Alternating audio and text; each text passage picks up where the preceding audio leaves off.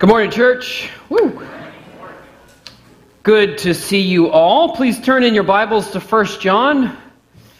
1 John, the book of 1 John. While you're turning there, I'd like to perform, I'd like to have a little bit of an exercise. I'd like to help you grow in 2023 to be a vocal church, to be an involved church, to be an engaged church. So, can I get a better good morning? Good morning. All right. Can I get a yes, Lord? Yes, Lord. Amen. Joe Thompson, can you give us a good, like, yes, however you do that? Come on. On the spot. No, oh, it doesn't perform. Okay, well, I tried. We'll keep working with Joel too. I'll work throughout the message today to help you be engaged, not just in the heart, but in your body as well. We worship the Lord with our heart, soul, mind, our whole body. And so we want to be engaged through the preaching of God's word. We are not just passive receivers, we are actively engaged in the preaching of God's word to receive by faith and to worship under his word. And so, with that, uh, if you are taking notes, the title of our sermon is Confessing Our Sin. Confessing Our Sin. We are in 1 John, but I'll begin here today in a place where I think we can all agree on, something we can all agree on, and that's this nobody likes a fake. Amen? Nobody likes a fake. Even in our airbrush culture, we despise counterfeits and crave authenticity. Everyone wants everyone else to be real. And everybody struggles to be real themselves. If we are honest, we often try and appear to be what, what in fact we are not. Take social media, for instance. There we hand select what we want people to see and know about us. Social media lets us paint beautiful pictures of our lives. We are the ones who tell funny jokes, share profound quotes or passages, decorate our houses ever so cutely, have the sweetest family and the greatest of times with our besties. Looking at our lives through the lens of social media, it would often appear as if we have everything. Rarely do we post about the other half of our life, maybe the truer half of our life. Update. I've just spent 30 minutes staring at other people's lives. Hashtag jealous. Spending the weekend alone. LOL. Struggling with lust today. Could you please pray for me? Easy to fake it on social media, and it's easy to fake it here in church as well. To try and appear better than you are. I'm sure most, if not all of you, know what it's like to struggle with a sin late into Saturday evening, or even, dare we admit it, get into a fight on the way to church Sunday morning, or in the hustle and bustle of getting ready and you know, dad is stomping their house and come on, we've got to go, we've got to go, and, and then dragging kids through this parking lot, trying to rush out and get inside, and then you know you get to that door and then something magical happens. Hello, hi, good morning. How am I? I'm good. I'm good. Right? And the kids are all behind you saying, I don't know how good he is. We insist we're good when we're not. We tell people we're fine when we're not okay. And we do this because it is our natural and sinful tendency to try and appear to be what we are not, to try to appear to be better than we are. We do this with each other, and we do this with God. When we come before Him corporately, like we are right now, or when we approach Him daily, in our devotions or even throughout the day with little interludes with God, it is our natural and sinful tendency to try and appear to be what we are not before God, to try and appear before Him as better than we are. We kid ourselves, but we are not kidding God. Our topic today, and the title of our sermon, is Confessing Our Sin. To confess something means to acknowledge something. Uh, in other words, it means honesty is essential component to confession.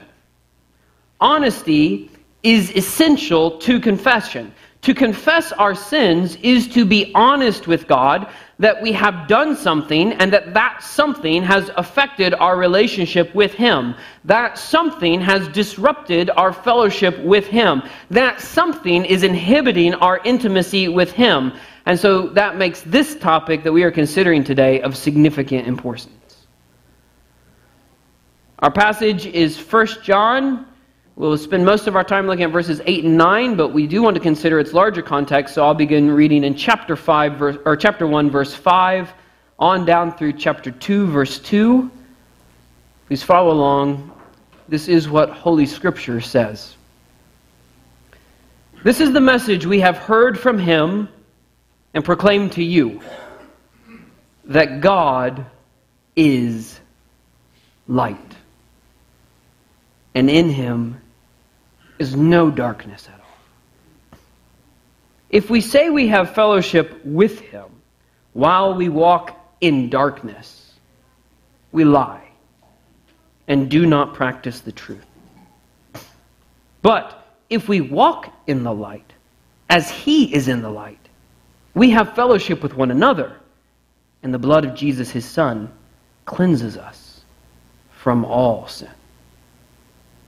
If we say we have no sin, we deceive ourselves, and the truth is not in us. If we confess our sins, he is faithful and just to forgive us our sins and to cleanse us from all unrighteousness. If we say we have not sinned, we make him a liar, and his word is not in us. My little children, I am writing these things to you so that you may not sin. But if anyone does sin, we have an advocate with the Father, Jesus Christ the righteous. He is the propitiation for our sins, and not for ours only, but also for the sins of the whole world. We ask the Lord would now bless the preaching and the believing of his word. We ask this in Jesus' name. Amen. Amen. Amen. Thank you for joining with me in that prayer. In this passage, John is out to help us think rightly and respond rightly to our sin. That's what John is about in this section of his letter. How Christians are to think rightly and respond rightly to the sin in their life. But notice, right thinking about sin begins with, he teaches us here, right thinking about God.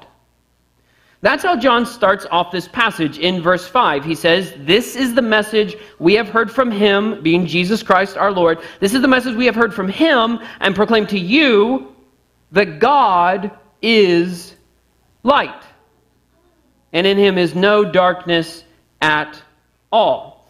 So the thinking begins with God. All right thinking about anything begins with God. God is the Alpha, He is the beginning. The, begin, uh, the fear of the Lord is the beginning of knowledge and of wisdom. All right thinking about anything starts with God, but we like to begin with ourselves.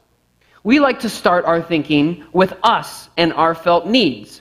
We want to begin with us. We want to begin with our felt needs, and that's why there are a plethora of churches in our culture that are seeker sensitive churches, felt need churches.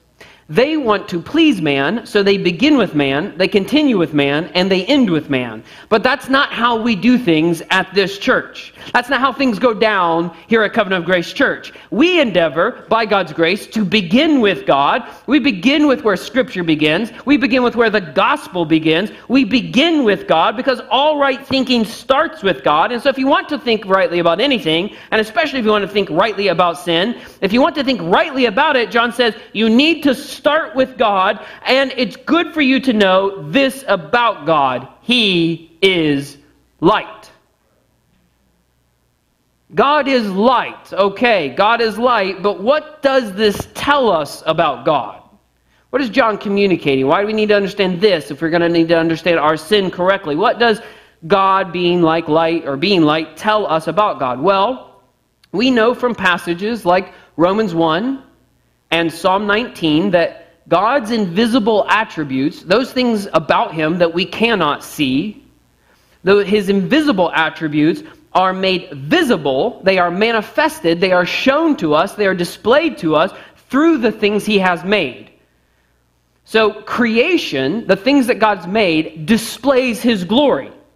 Creation, the things in creation, testify to who he is, tell us what he's like. So, for instance, when we see a tornado tearing across the plains, we are seeing his terrible power illustrated for us.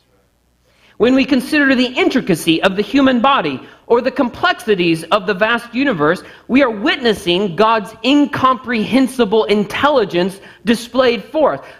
Can I just say, as, a, as an aside, this is why secular education is just not helpful. All knowledge starts with God. If you try to study creation apart from God, you're not understanding creation. It is here to display the glory of God. All right thinking begins with God. And so he, John, is telling us um, God is light.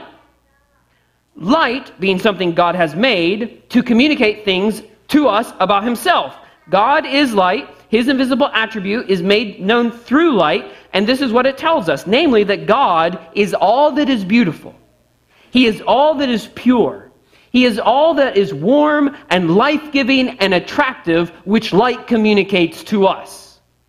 That God is light means He is perfect, He is pure, He is brilliant, He is bright. God is the apex of moral excellence, and He is altogether marvelous in our eyes, just like the sun is beautiful to behold. He is the one of whom the poet declares, My God, how wonderful thou art, thy majesty, how bright, how beautiful thy mercy seat in depths of burning light. God is the Holy One who dwells in unapproachable light. And, dear Christian, this is a wonderful truth for you to hold on to.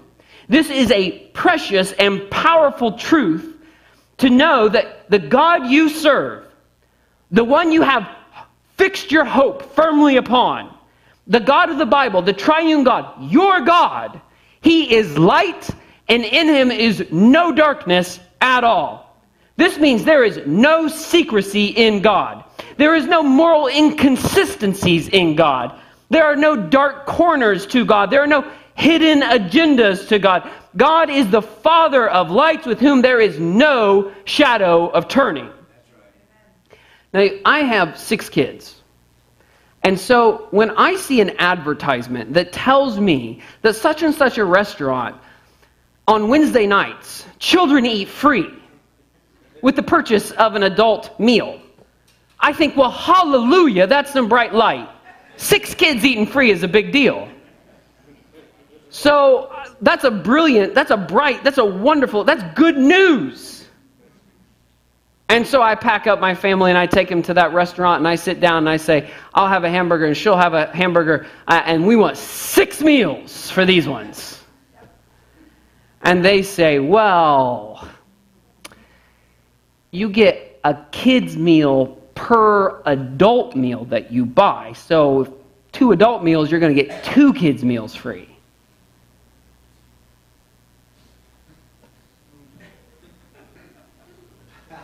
That's not what the advertisement said. You said kids eat free. There's darkness in your bright light.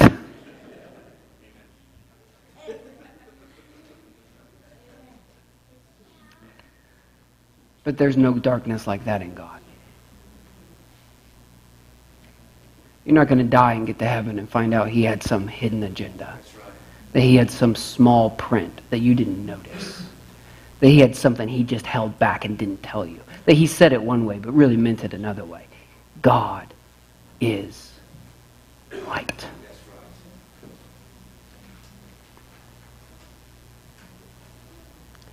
This is a precious and powerful truth about God. And perhaps you're beginning to see now what it is John is doing here and taking on the topic of sin and how it affects our relationship with God. John is showing us this is who you're in fellowship with, this is who you relate to.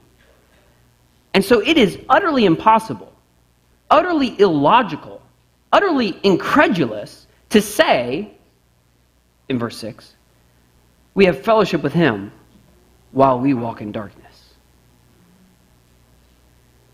If we say we have fellowship with him while we walk in darkness, John says, You're the liar, not God. You are the liar, not God. In him is no darkness. In other words, fake Christians walk in darkness.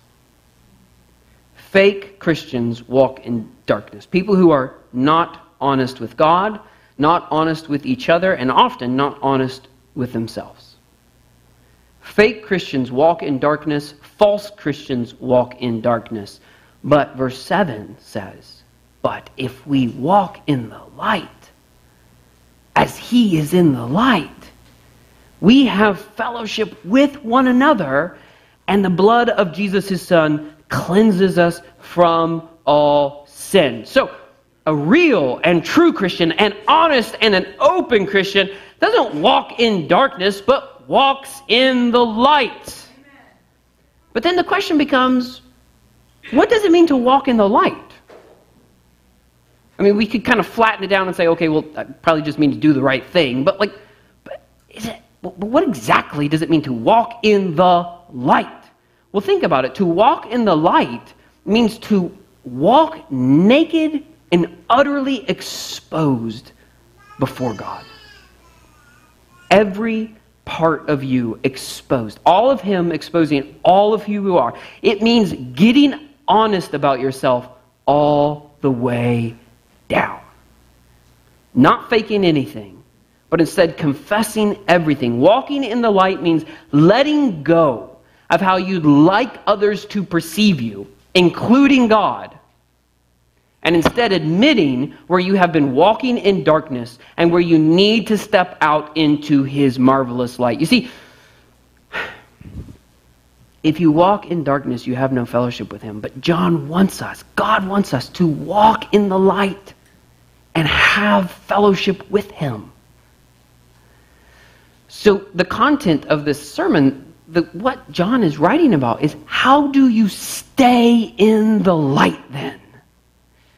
Or how do you get out of that darkness and into the light? How do you stay in the light so you can have fellowship with God? And the key to that, the use of that, the way that you do that is through the practice of confession, through the act of confessing your sins, confessing your darkness, so that you are brought into His marvelous light. And so, with that, we have two points that we want to look at this morning. Point number one, the need for confession. Point number one, the need for confession. Look again with me at verses 8 and 9.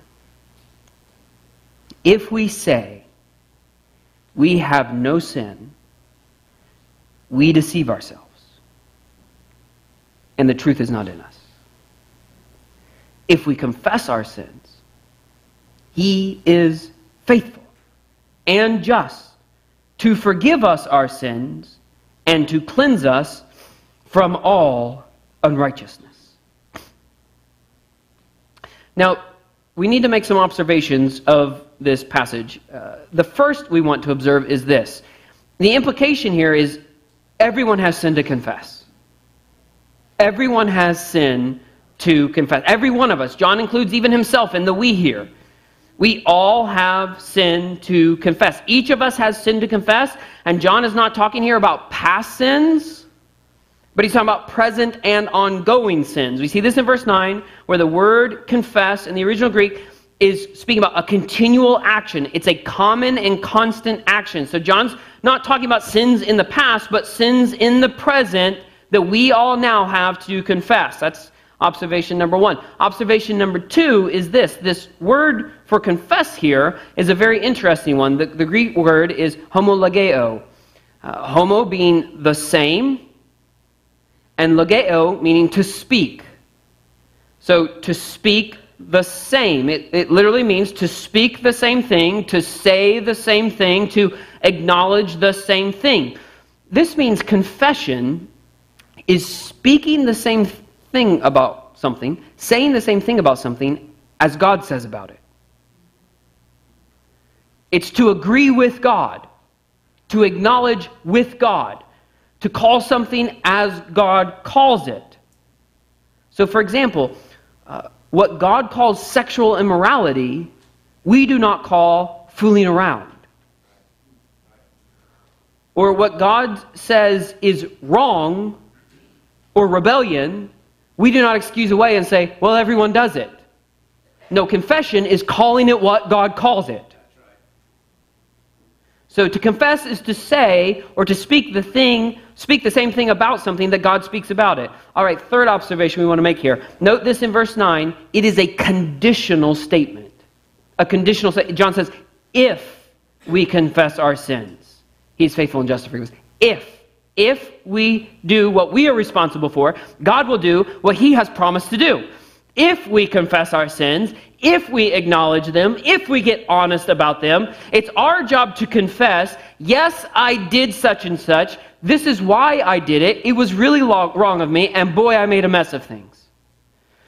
This is our contribution to this transaction, while God's is that of forgiving. His is that of cleansing. His is the fixing up and the putting back together everything that we blew apart.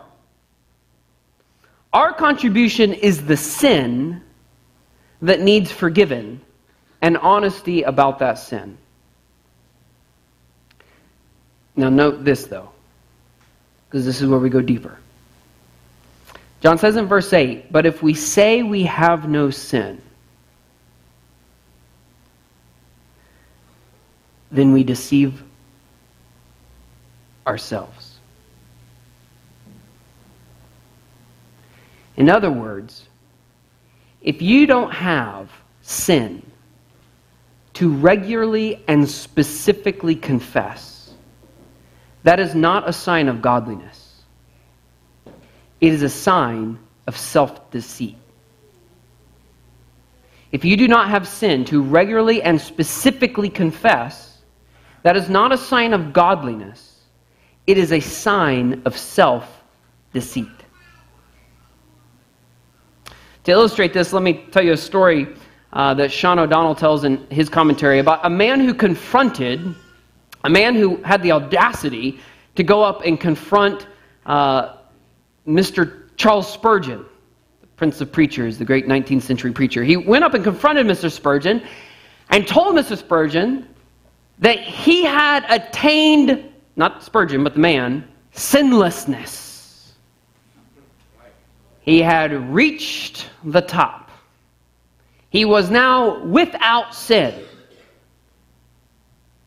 Spurgeon found this interesting, intriguing even. So, you know, I, am curious, what would you do if someone came up to you and said that? Just think about that for a minute. Just think about it in your head. You don't have to tell me. This, this is not audible moment. This is an in your head moment. Think about it. what would you do if someone, you know, I've attained sinlessness. This is how Spurgeon dealt with it. He invited the man home, to his home, for dinner. And through the course of dinner, he had the man explain his position and reiterate his claims of sinlessness. After he had done so, Spurgeon rose from his chair, picked up a glass of water, and flung it in the man's face. to which, Spurgeon says, that sinless man showed his imperfections, allowing his anger to cross the line of courtesy. To which Spurgeon then replied, Ah, you see, the old man within you is not as dead as you claim. He had simply fainted, but I have revived him with a glass of water.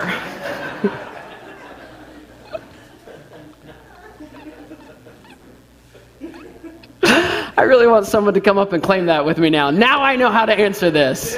Now I know how to take this on. That is fantastic. this story illustrates, though, for us the ongoing reality of sin in all of us, but it also illustrates something of the self deceit we can live under. We often think that we are better than we actually are. We often present ourselves as better than we truly are. Granted, I don't think any of you would claim to have reached sinlessness. And yet, the truth is, we are all experts at using all kinds of shifts and evasions to keep us from having to be honest about our sin. To illustrate, here are a number of examples for you of the kinds of shifts and evasions we all use. Number one, we justify what we did. We say, well, I don't suppose it was a very understanding thing to say, but I was just telling my wife the truth. We justify what we did. Another one is we excuse what we did. We acknowledge it was wrong, but it all happened so fast, and besides, she started it. We excuse what we did. Yes, it was wrong, but they did this. Yes, it was wrong, but I'd had a hard day. Evasion number three, we hide what we did. This happened in the Garden of Eden. Our parents sinned and hid themselves from God, and we do the same thing. Nobody knows what we did. Nobody's going to know what we did and we just like to keep it that way. But of course, when Adam and Eve hid from, the, from God in the garden, he did not think that their sin was covered. He did not think, oh, I can't find them, so I guess they did not sin. Point number four we're vague about what we did. We're vague about what we did. Lord, forgive me for anything I might have done today. Lord, forgive me for my shortcomings and my pride, as we all are proud we're vague about our sin. But vagary is not a confession. Confession is speaking about it the way God speaks about it. Shift number five, we rename what we did. We rename it. We call it a mistake. We call it a problem. Uh, we call it a diagnosis, which may be true as far as it goes, but when God calls it a sin and you call it only a mistake or a problem, that's not confession. When God calls it rebellion and you call it an error or an oops or a little slip up, that is not a confession. Number six, another evasion we use is we shrug off what we did. We shrug it off. Oh, well, nobody's perfect. Everybody does this. I had something of this happen this morning to myself.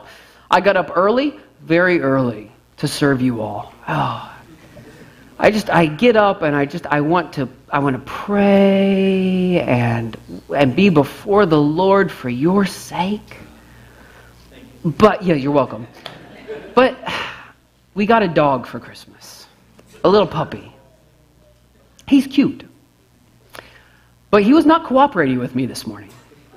So I'm up early, and I think the gracious thing for me to do is let that dog out so he can do his business and the beautiful creation God has given this you know, huge bathroom he has outside. He can go and use that. And, and so I let him out to go do that, and then I brought him back in uh, to be with me while I'm you know, getting ready for the day and, and uh, keep some company, and, and you know, he can join me in prayer and singing and, oh, to the Lord, and it'd be great and fantastic and all that stuff.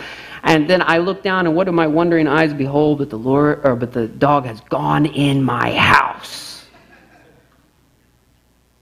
And I think, I don't have time for this. Doesn't he know I have things to do, like to go pray and prepare a sermon for people that I want to serve? What are you doing? Why did you do this? I can't believe this. Eh, eh, get back in there. And I'm grumbling and complaining. Now, it's very easy for me to just kind of calm down, get in my car, turn some worship music, you know, get myself then in the right frame of mind. But who was I grumbling and complaining and frustrated and heeing and hawing over? It wasn't the dog. It was against the God who ordained my days.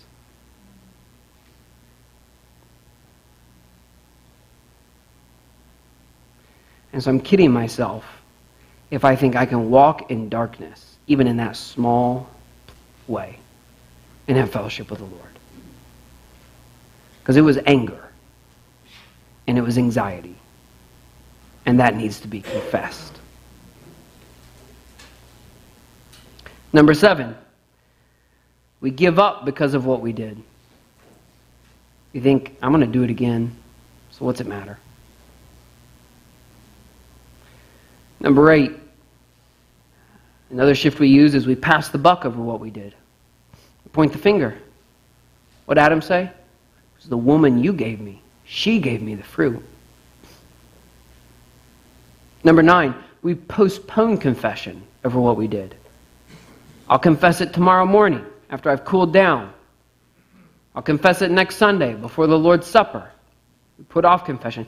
A tenth and final one we'll look at. We are overwhelmed by what we did. We think nobody could forgive something that this bad. I mean, if other people at church knew what I had did, they would never treat me the right way. They would never treat me the same. And if they wouldn't, then surely God wouldn't because he's holier than they. So I can't bring this honestly before anybody else or even before the Lord. We just get overwhelmed by what these are the sorts of shifts and evasions we employ when we are trying to avoid conviction. When we are trying to avoid simple and straightforward honesty with God, we shift and evade, we hem and we haw, we deceive ourselves, saying it's not that bad or we'll get to it later. We do not practice the truth. And here is why we do this. Here is why we do this. Because we are afraid that if we get honest about all our sin, it'll undo us. It'll undo us. I cannot be that honest about all my sin or about that sin. It will undo me. The truth is, you probably don't feel like you can handle knowing how God truly sees you. You probably don't even feel like you can handle knowing how those around you right now truly see you, much less God. The truth feels too hard. The truth seems too painful. It will just undo me. But, friends, that's actually the whole point. The way we are supposed to be undone. It's supposed to unravel us so that God can remake us. This is God's whole project. This is his whole salvation. Step into allowing God to completely undo you so that he can build you back up. This is what Paul talks about in Romans 8 29. For those whom he foreknew, he also predestined to be conformed to the image of his son in order that he might be the firstborn among many brothers.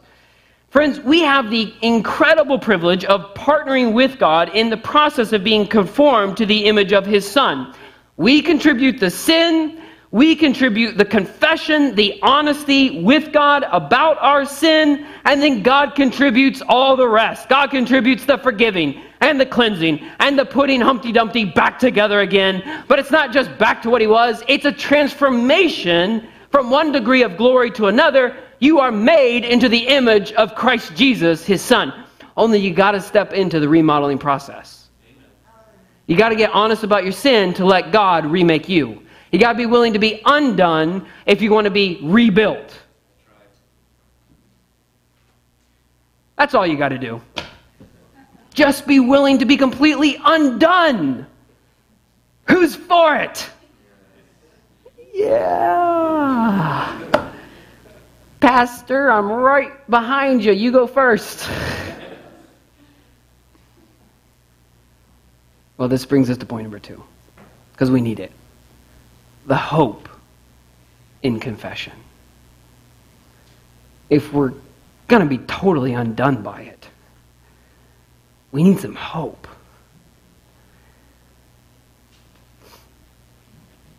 In fact, let me, let me press a little bit more why we need hope.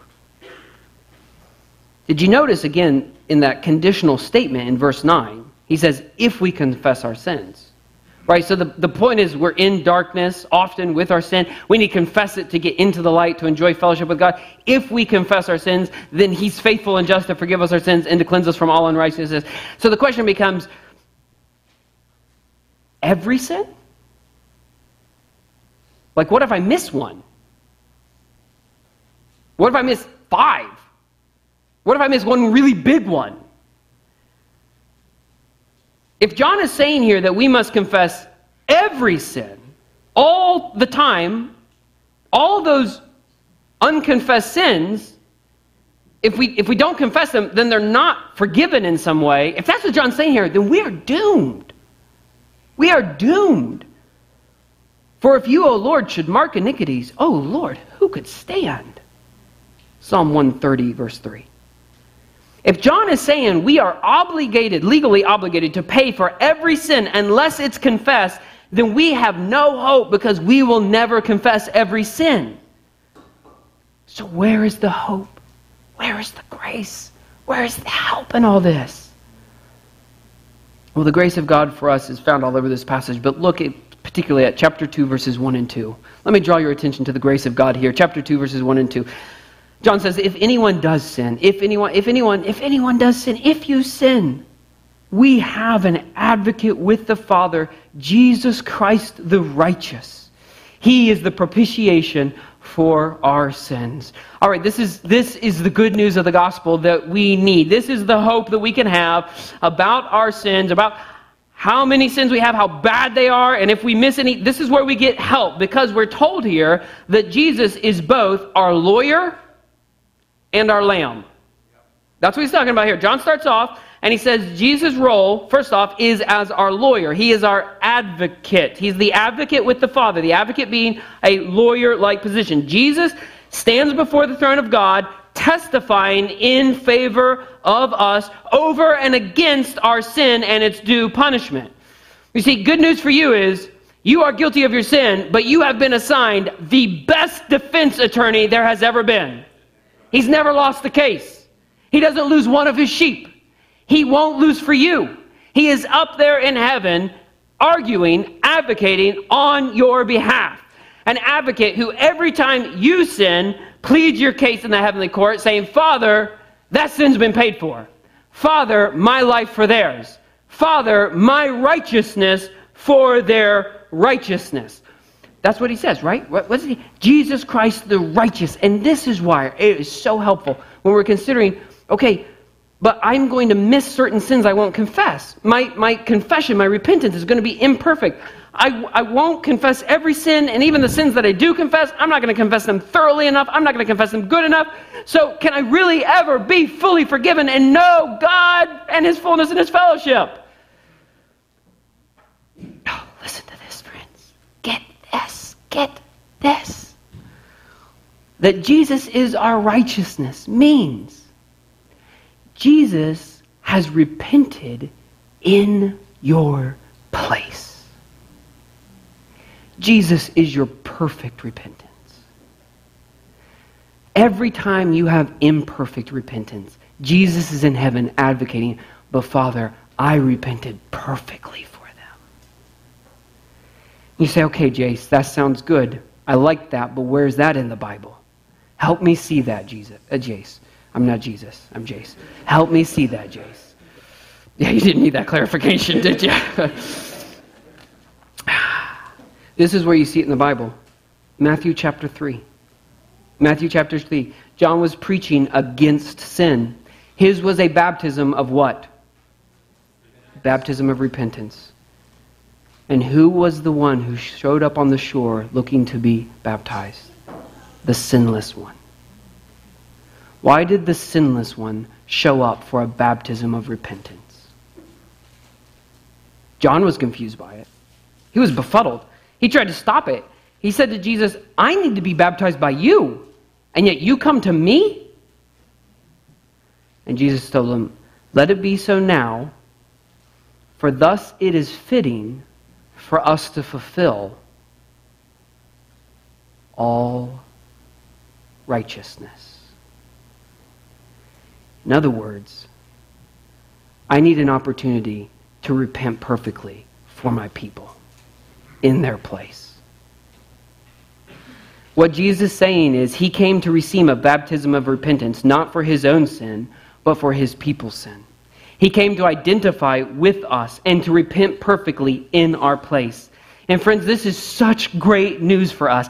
Even our repentance, Jesus performs perfectly in our place. He fulfills all righteousness. So if anyone does sin, we have an advocate with the Father, Jesus Christ the righteous. Jesus is our lawyer, advocating his perfect righteousness in our place. And Jesus is also our lamb. Jesus is our lawyer, and John says he's also our lamb. His ever living intercession for us is made possible by his sacrificial death for us. There's no advocacy before the Father without propitiation first. So John changes imagery here. He moves from the courtroom with the lawyer to the temple as a lamb, and from Jesus being our advocate to his being our atoning sacrifice. He is the lamb that was slaughtered at the temple for our sins. So this word propitiation, it simply means satisfaction. So that Jesus is the propitiation for our sins means that in his atoning substitutionary death on the cross, Jesus satisfied God's righteous anger against our sin and against us. He satisfied God's wrath against our sin. He satisfied God's wrath against us. So that God's not angry at us ever again. There is therefore now no condemnation for those who are in Christ Jesus. There's none left. It's all gone. God never frowns upon you. God is never ashamed of you. God never hides his face from you. God is never disappointed in you.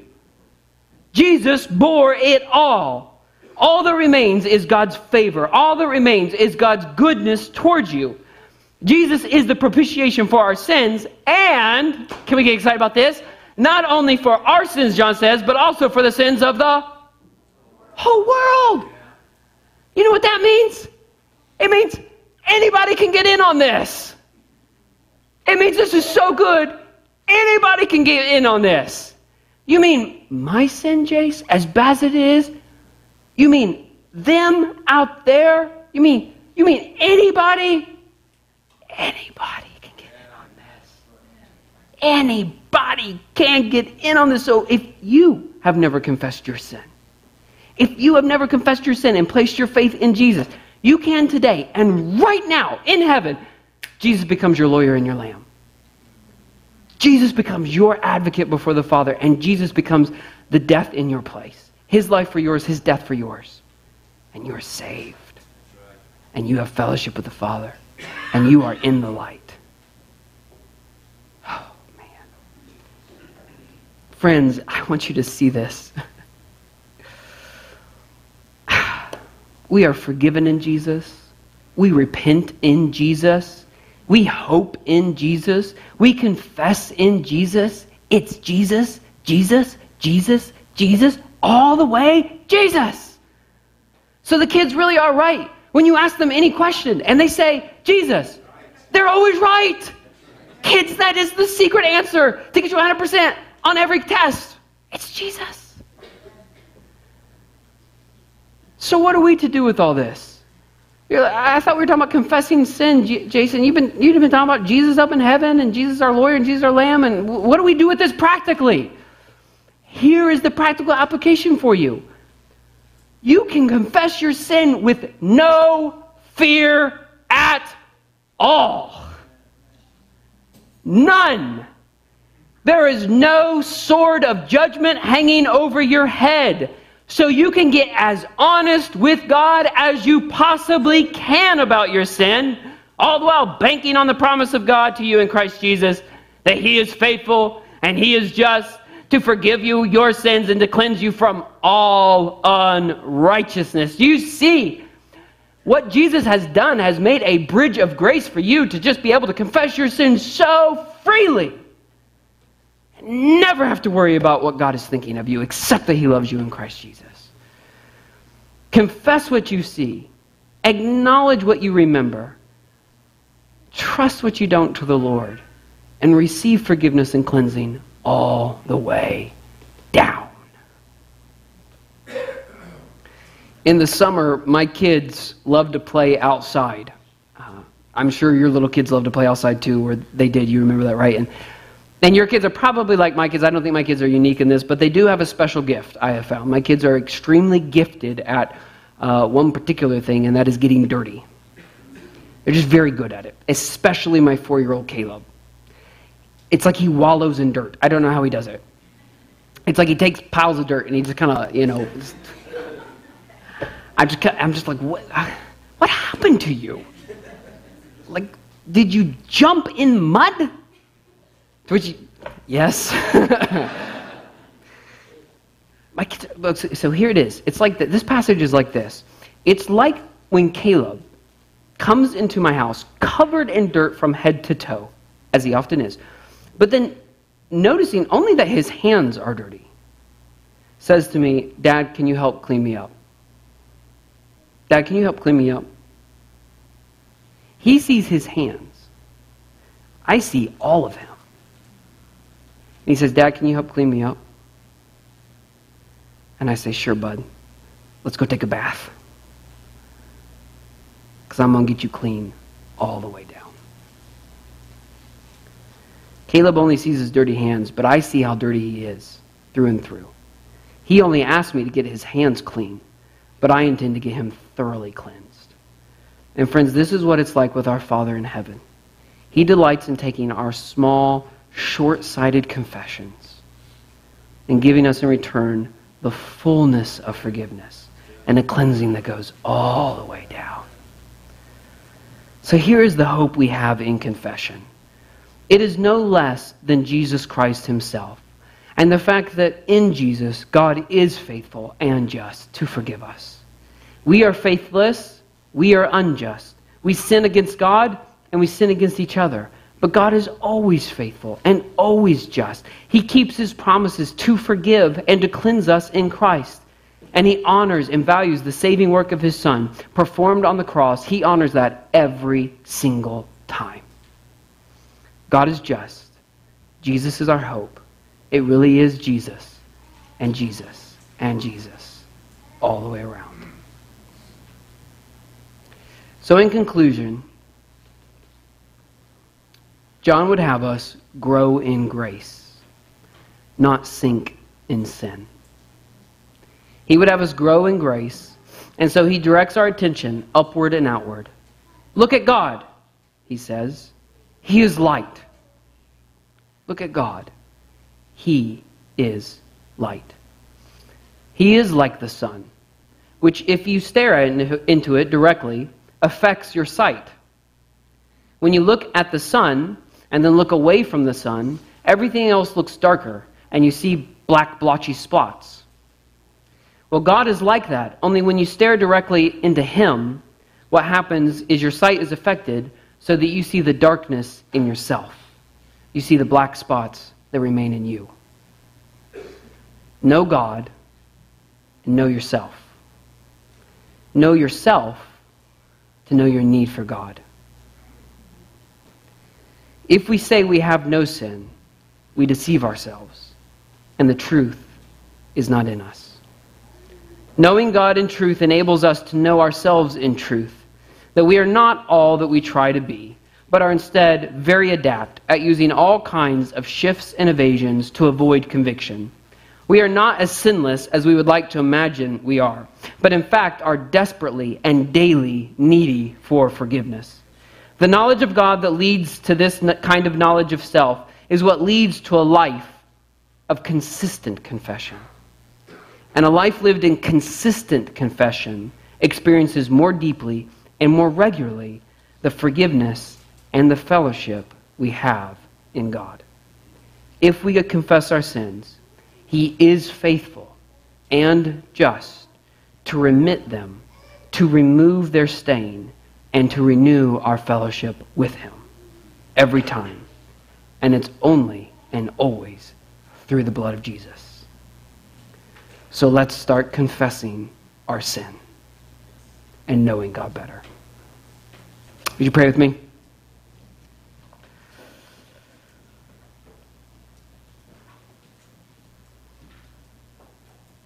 God, it can be a fearful and a sobering thing to come before you and be honest about our sin, our shortcomings, our failures, our rebellion.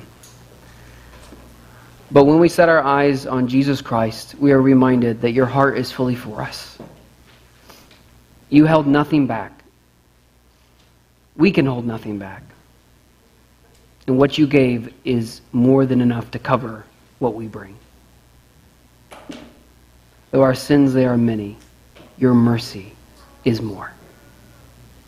So, God, we pray that you would help us to go into this year being more honest with you and with each other than we have ever been before. And as a church, may we know the richness of your fellowship and the sweetness of your forgiveness. May we also take this good news out into the world that anybody can get in on this. Jesus Christ is the righteousness and the advocate and the propitiation for the whole world. We ask this all in Jesus' name. Amen.